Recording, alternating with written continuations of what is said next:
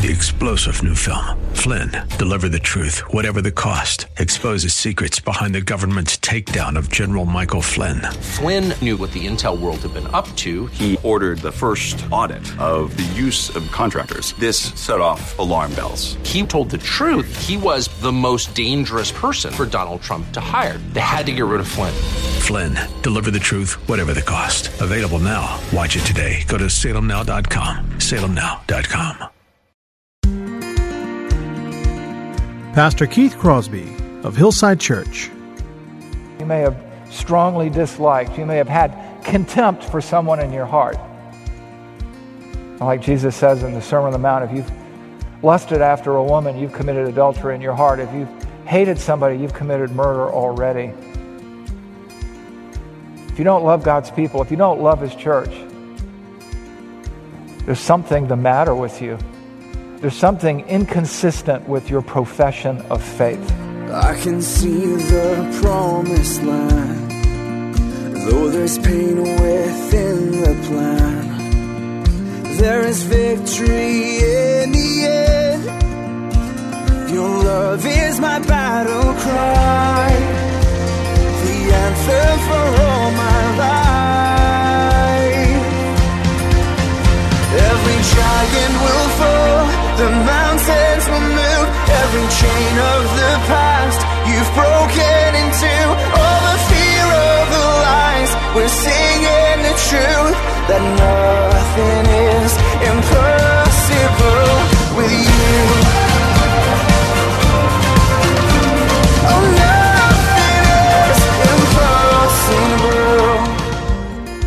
Well, hello and welcome to today's edition of the Grace to Live radio broadcast with Keith Crosby, Senior Pastor of Hillside Church in San Jose, California. We are so blessed that you've chosen to spend time with us today on the broadcast.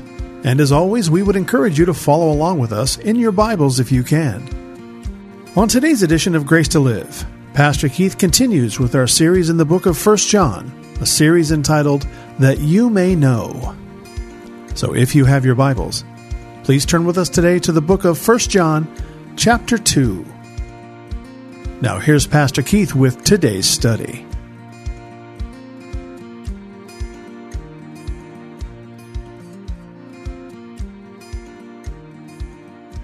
This connection keeps showing up again and again.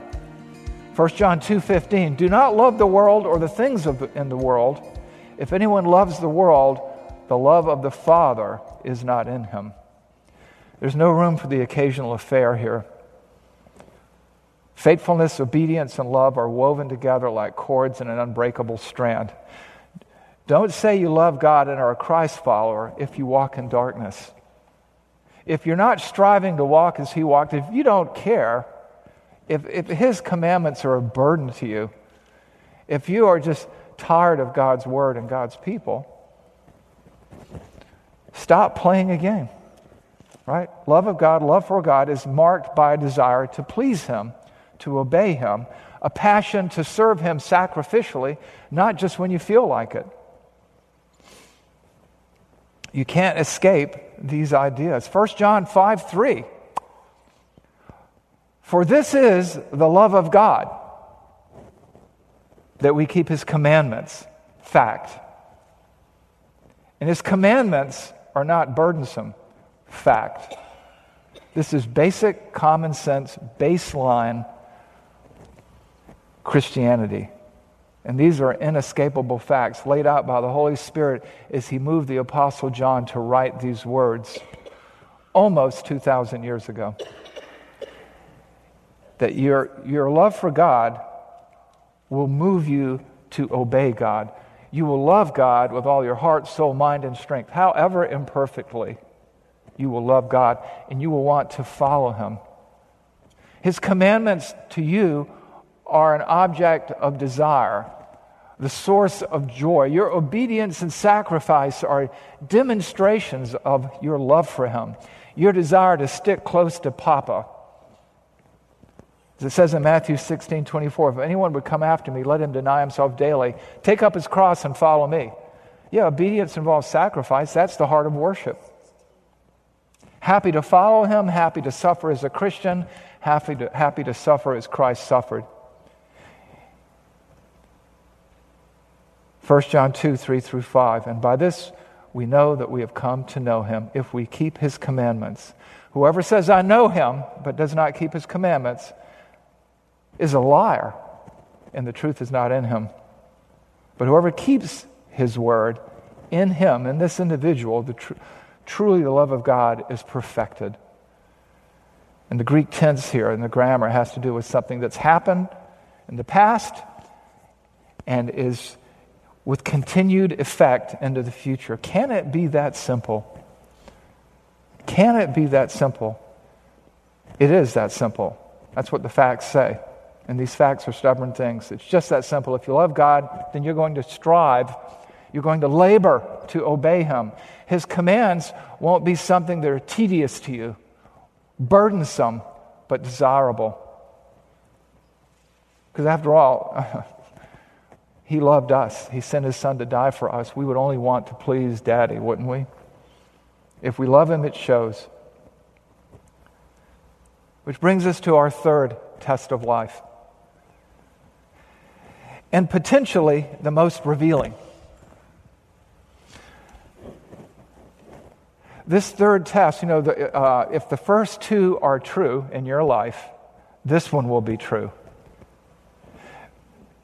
But if this one isn't true, the first two can't be true. So I want you to think about that.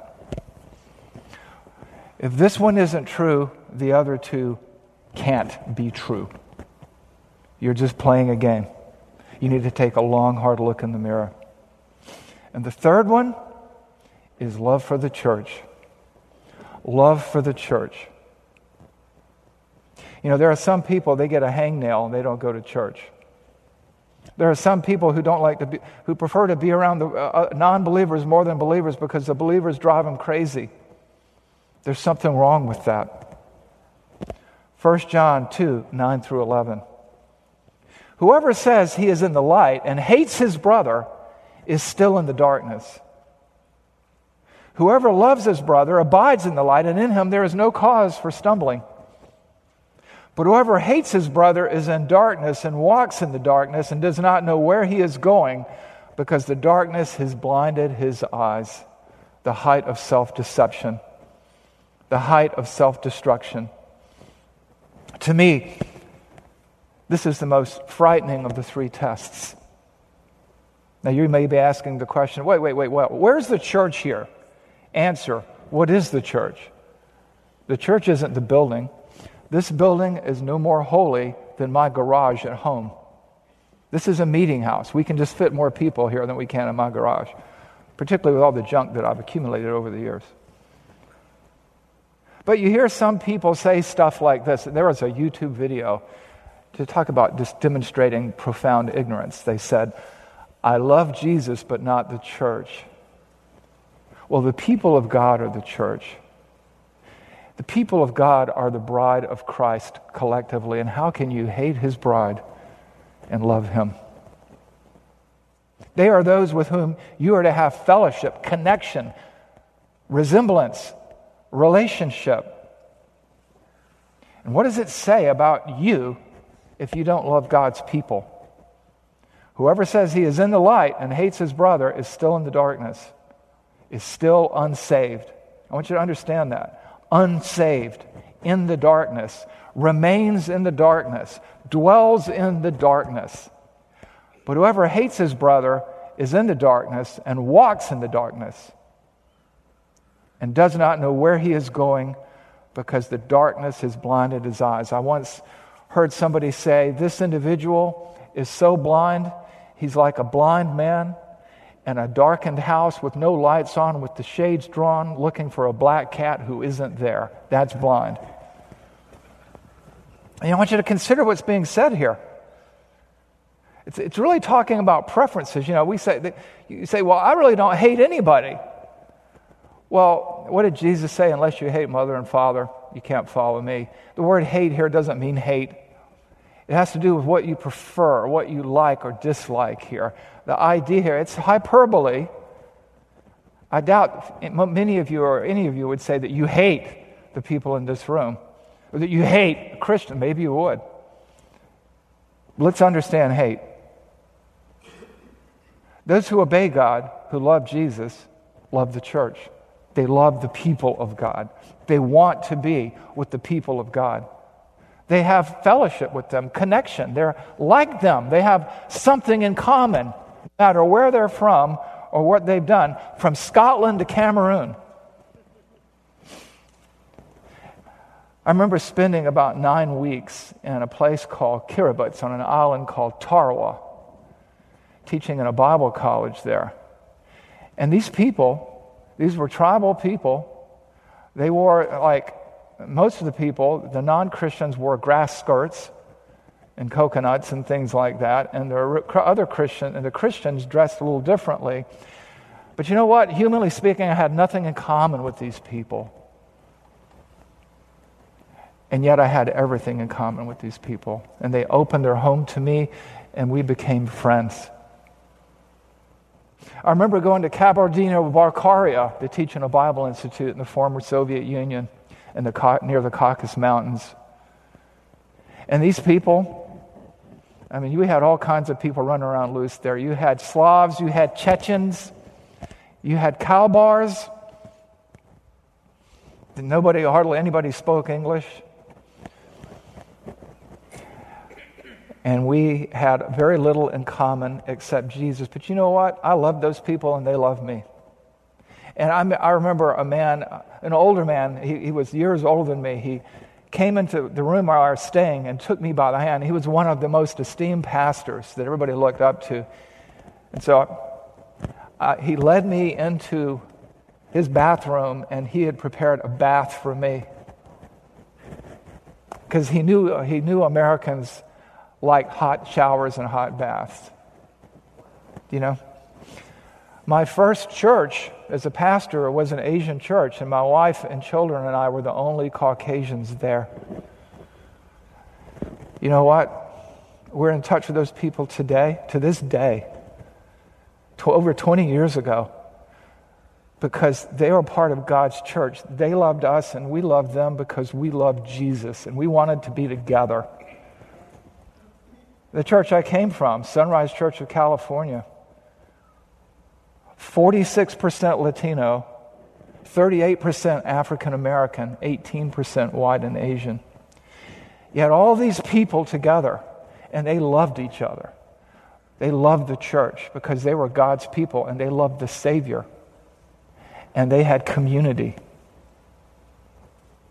There is something wrong with the Christian who doesn't love to be with God's people, who doesn't love God's family.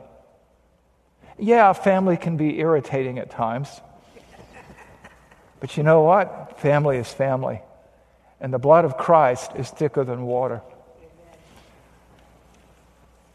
And so, according to 1 John, if you prefer the company of unbelievers to the company of believers, you're still in the darkness. And according to 1 John, you walk in the darkness characteristically, naturally, viscerally, reflexively.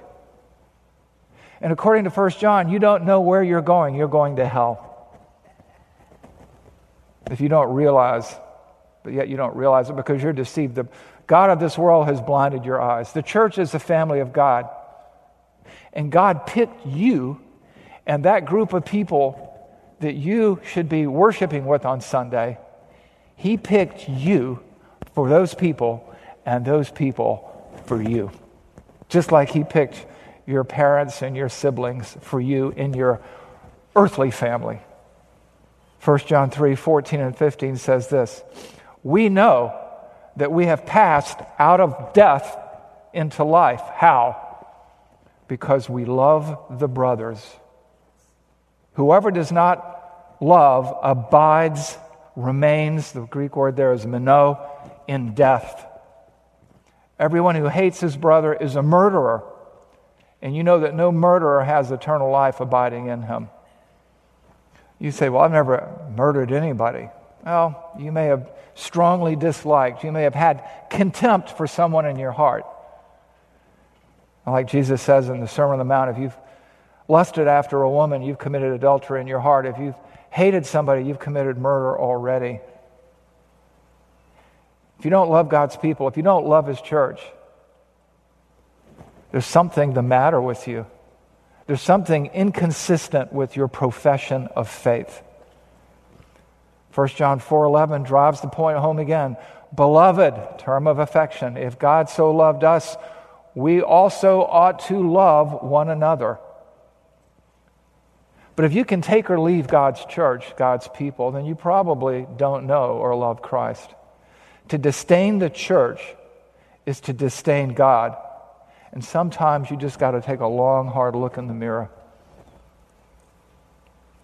Whoever hates his brother is in the darkness and walks and lives and dwells habitually, characteristically in the darkness and does not know where he is going because the darkness has blinded his eyes. He has not seen the light, as they say. This is tough to hear, I know, tough to read. But I don't want you to be self deceived. If you love the world and not the church, if you have friendship with the world, that is, is what James says hostility to God. So let's review the test of life. Obedience is the first test, the easiest test. And it indicates a love for God, which is the second test. If you love God, you'll keep His commandments. His commandments aren't burdensome. And if you love God, you'll love His people because He calls you to do so. It should be something that happens to you naturally. You should have a natural or supernatural affection for your brothers and sisters in Christ. These three tests of life are inseparable. If you don't have one, it calls into question the others. If you say you have one and two, then the presence of three will authenticate that claim. But realize to have one is to have all three. I want you to understand that. Let me tell you a story. Years ago, there was a young woman in my congregation, uh, teenager. She was gifted. She had a gift. And so, you know, like you have traveling sports teams and, you know, traveling theaters and traveling music things, you know, you have these elite camps. And so she won a scholarship to an elite camp in upstate New York. And although she was a high school student, they actually gave her scholarships to the high school camp, and then after that came the college camp, and she got to do both. And so she went from Southern California to upstate New York with its humidity and heat in the summer, and they were at this out in the middle of nowhere uh, town uh, at one of the uh, uh, uh universities in a kind of a secluded area. And every day, Monday, Tuesday, Wednesday, Thursday, Friday, Saturday, there was something to do hours of practice, seminars, classes, coaching, everything.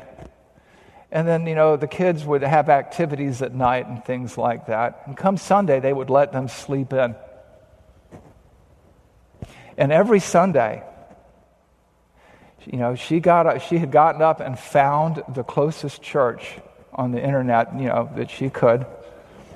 It wasn't a church like the church that she'd grown up in.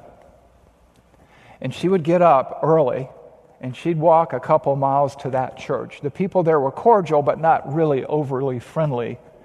And it was a little bit liturgical. It was a conservative Lutheran church. They preached the Bible, but they had, you know, some other things that they did. And she would walk there in the humidity and the heat in a town that she didn't know, through neighborhoods that she was unfamiliar with. She didn't have a car.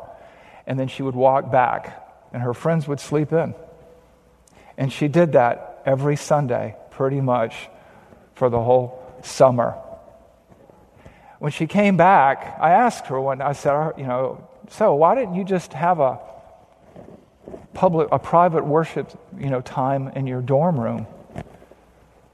And her answer, I never will forget it. She said she wanted to be, she needed to be with, among God's people.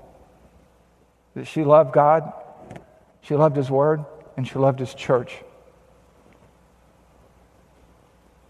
I mean, this was a 16 year old girl. You know, today so many students sleep in. They go off to college they never darken the door of a church. 75% never return. There's a reason for that. They're unsaved. So many believers find excuses, believers in air quotes, not to go to church. They don't like the people. These people irritate me. I can't find a good church. Then find a mediocre church, go there, roll up your sleeves, serve, and make it a better church. But let me tell you something. If you, lo- if you love God and you love His Word, you'll love the church. And these are the facts. And sometimes these facts are just stubborn things, and they say more about you than the people that irritate you. And sometimes you have to take a long, hard look in the mirror and say, Is this me? So, what do you do with this? How do you apply this message? Well, start with the church, God's people. Do you love them? Do they irritate you sometimes, but generally you like to be among them? Then rejoice. You're probably in the kingdom. But if you enjoy the company of the unbeliever more than the believer, if you just have to drag your carcass into church every Sunday, take a long, hard look in the mirror. There might be something wrong. Do you love Jesus? Do you love God? Or his, are his commandments burdensome? His word, is it. Do you know the lyrics to your favorite song, but you don't know much about the Word of God? Don't have much interest in it? Take a long, hard look in the mirror. These are the words of life. This is the air that fills your spiritual lungs, that helps your body grow, that nourishes your soul. And if you don't love His Word, if His commandments are a pain in the neck, there may be a problem. If you love His Word, if you, like David, can say, Oh Lord, open my eyes that I may see wonderful things in your Word, well, rejoice and be glad. Because that means you love Jesus. And that means you love His Word. And that means that you characteristically walk in the light and not in the darkness. Facts are stubborn things. And we might prefer something else, but they are what they are. And John has written to us what God has moved him to write. And let us all take a long, hard look in the mirror. And perhaps rejoice in what we find there not sinless perfection, but a desire to love God, to serve Him, to love and worship alongside His people, and to walk in the light despite our many foibles and failings. Or maybe we've just been playing the game, going through the motions, and we have the opportunity now to respond to Christ for the very first time so that we know where we're going when we die. Let's pray. Heavenly Father, we thank you for your word. It is truth itself. Sanctify us in truth, Lord. Whew, what a passage. Lord, help us, Lord, to understand that you know that our frames are dust, that you're not demanding sinless perfection, but you are calling upon us to sin less and to love more, to love the Lord our God with all of our whole heart, soul, mind, and strength, to love your word and to love your people as we bear witness to Christ and our hurting, fallen, and broken world. Help us to be changed by you, Father, to be changed by your word, to be changed by your love, so that we can be instruments in the Redeemer's hand, changing this world one soul at a time with the message of Jesus Christ as we bear witness to his love because we love one another and love you and your word. We pray these things in Jesus' name. Amen.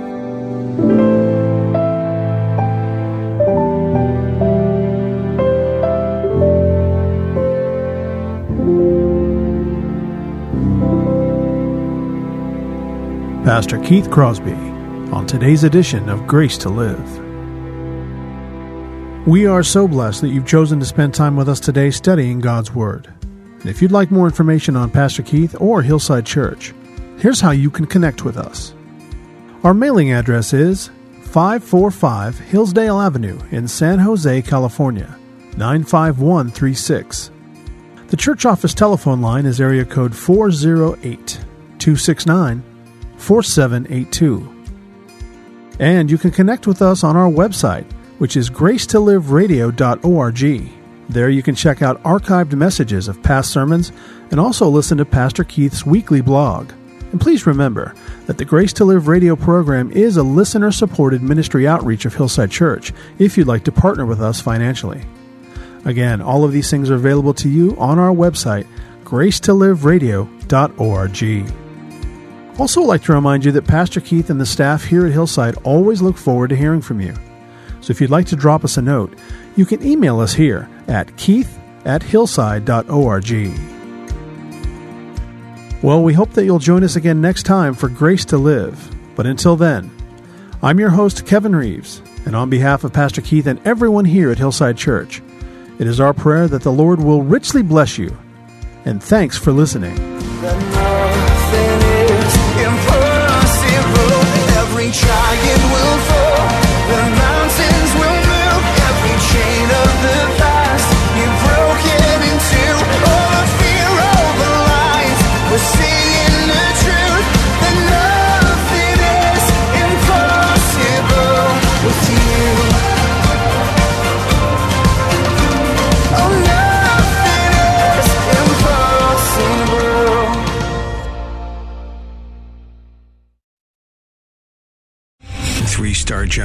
Michael J. Flynn, head of the Pentagon Intelligence Agency, knew all the government's dirty secrets. He was one of the most respected generals in the military. Flynn knew what the intel world had been up to. He understood its funding. He ordered the first audit of the use of contractors. This set off alarm bells.